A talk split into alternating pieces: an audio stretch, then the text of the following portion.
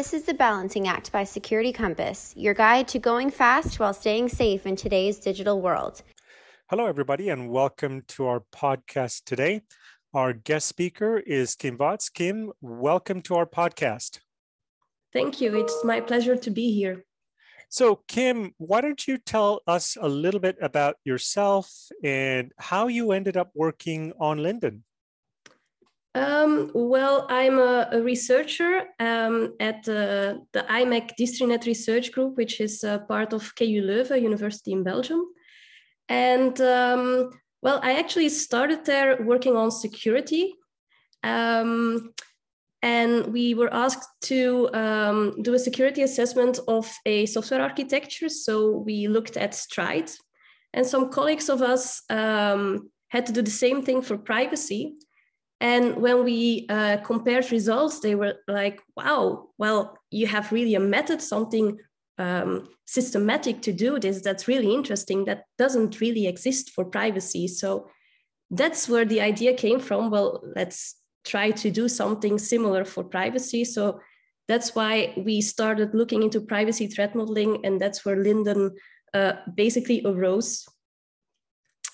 Hmm, interesting. So you you you described a little bit about what your goals were for LINDDUN, uh, and now based on your experience and with others using LINDDUN in their in their work, um, if you were to describe what LINDDUN is, is it a technology? Is it a framework? Is it a philosophy? What is LINDDUN?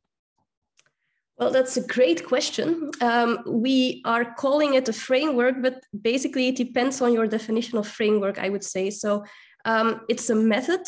It describes how you can systematically um, analyze a software architecture and go through different privacy threat categories and reason about those categories with respect to your system architecture. So it's a framework in that sense. It's not a framework in the sense that you can plug it in and press the run key and it will do the work for you. Mm-hmm, mm-hmm. And for those that might be interested, you could check out LINDDUN on the web. Uh, there's a bunch of work that is uh, going on right now. So uh, please feel free to go in and, and, check out the work that's being done. Uh, Kim, what is the difference between privacy threat modeling and security threat modeling? Well, at the foundation, both are the same. I mean, each threat modeling method or framework or methodology will, will always adhere to the, the four steps as coined by Adam Shostak, which are uh, what are we working on? What can go wrong? What are we going to do about it? And did we do a good job? So the foundation remains the same. But um, I think it's interesting to stress because most people know threat modeling from the security perspective. And there you look at um, the assets with respect to the company, while for privacy, you really need a different mindset, basically. It's not about the assets of the company. You're really trying to protect the data subject rights. It's about personal data and how you can process that. So while the foundation remains the same, it requires a different mindset and therefore also a different knowledge base, not with security threat knowledge, but with uh, privacy threat knowledge. Mm-hmm, mm-hmm. Interesting that you bring that up because now we're uh, starting to enter into uh, questions around data governance and, and things like that. So let me ask you a question. We're hearing a lot about DevOps and DevSec, DevSecOps uh, and pipelines and how we move things rapidly through these pipelines. Can you talk a little bit about what contribution LINDDUN might make to these rapidly moving pipelines? Have you ever faced that type of situation before? Um, well, I, I, mainly approach it from the research angle. So, mm-hmm. um, but yeah, so the thing is, what LINDDUN does is provide that that well process and knowledge support. So, the the overall question, what can go wrong, is it's kind of abstract and vague. How can you think about what can go wrong from a privacy perspective? That's where LINDDUN i think has its main value because it provides knowledge it provides guidance for a set of uh, threat categories which are basically the acronym LINDDUN. So it's linkability identifiability non-repudiation detectability disclosure of information unawareness, and non-compliance. So those are the seven categories for which LINDDUN provides additional information of potential things that can go wrong in those categories. And that's where the value comes from. Mm-hmm. And then you can apply that very, um, let's say, um, extensive, systematic, and, and make it um, like very reproducible and accountable, the process. Or you can make it more lightweight, more lean, um, depending on your development process, on, on your um, basically organizational requirements. Um, so I think it's it's uh, the knowledge and the overall process that that bring the value, and you can see how you can best apply that in practice. Yeah, that's interesting. Uh, you know, a lot of times when I've had conversations around privacy, uh, we inevitably end up in a in a discussion around legal and interpretation of things like privacy.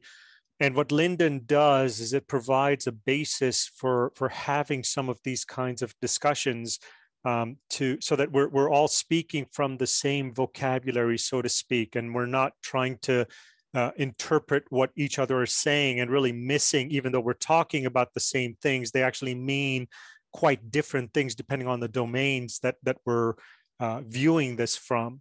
Um, when you look at LINDDUN, um, there are organizations that are using LINDDUN today. Uh, they are contributing some information back to your team around this.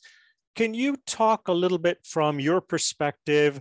Uh, where do you think this whole idea of privacy is going to be in the next, let's say, 18 to 24 months? Hmm, interesting. Um, well, I, I think the, the need for privacy and, and hopefully also privacy threat modeling uh, will keep growing. We, we see the impact of um, legislations such as GDPR uh, really making a difference in, in um, let's say, software engineering and, and really um, making an impact on the way that privacy is being well basically required. So and we see more of those legislations popping up. So i, I think from my privacy background perspective i, I think that's great. Um, and also you you well at least according to me um, a lot of people will want to have that kind of privacy um, embedded in systems.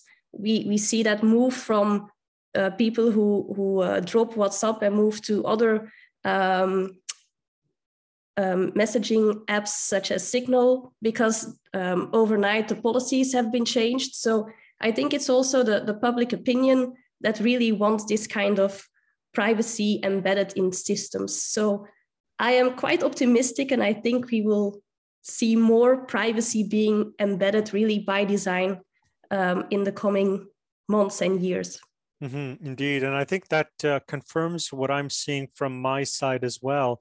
Uh, as we see uh, security and privacy, even um, converging in in topics around ethics for example and looking for the emergent standards around ethical considerations and what's the ethical use of data as it pertains to privacy for example and how security can go in and can be an enabler for privacy. So there's a lot of uh, activity that's going on right now in standards groups within various security communities um, you know your team is is working on things in this space as well.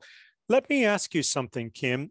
If someone has feedback on LINDDUN is there a way that they can get in touch with you or someone on your team? How do they how do they engage with you? Yeah absolutely. We would love feedback. Um, so i think there's a feedback form or at least uh, some information about how to contact us on uh, on the LINDDUN website which is www.linddun.org. Um, but I, I am also available on like Twitter and LinkedIn um, if you want to connect with me. That's also possible. Wonderful. That's great. Kim, it's been an honor speaking to you today. Thank you very much for your time. Thanks for having me. It was uh, it was nice to talk about privacy and threat modeling. Thanks. Wonderful. That's great. And to all of our listeners, thank you for listening in to this edition of the Balancing Act.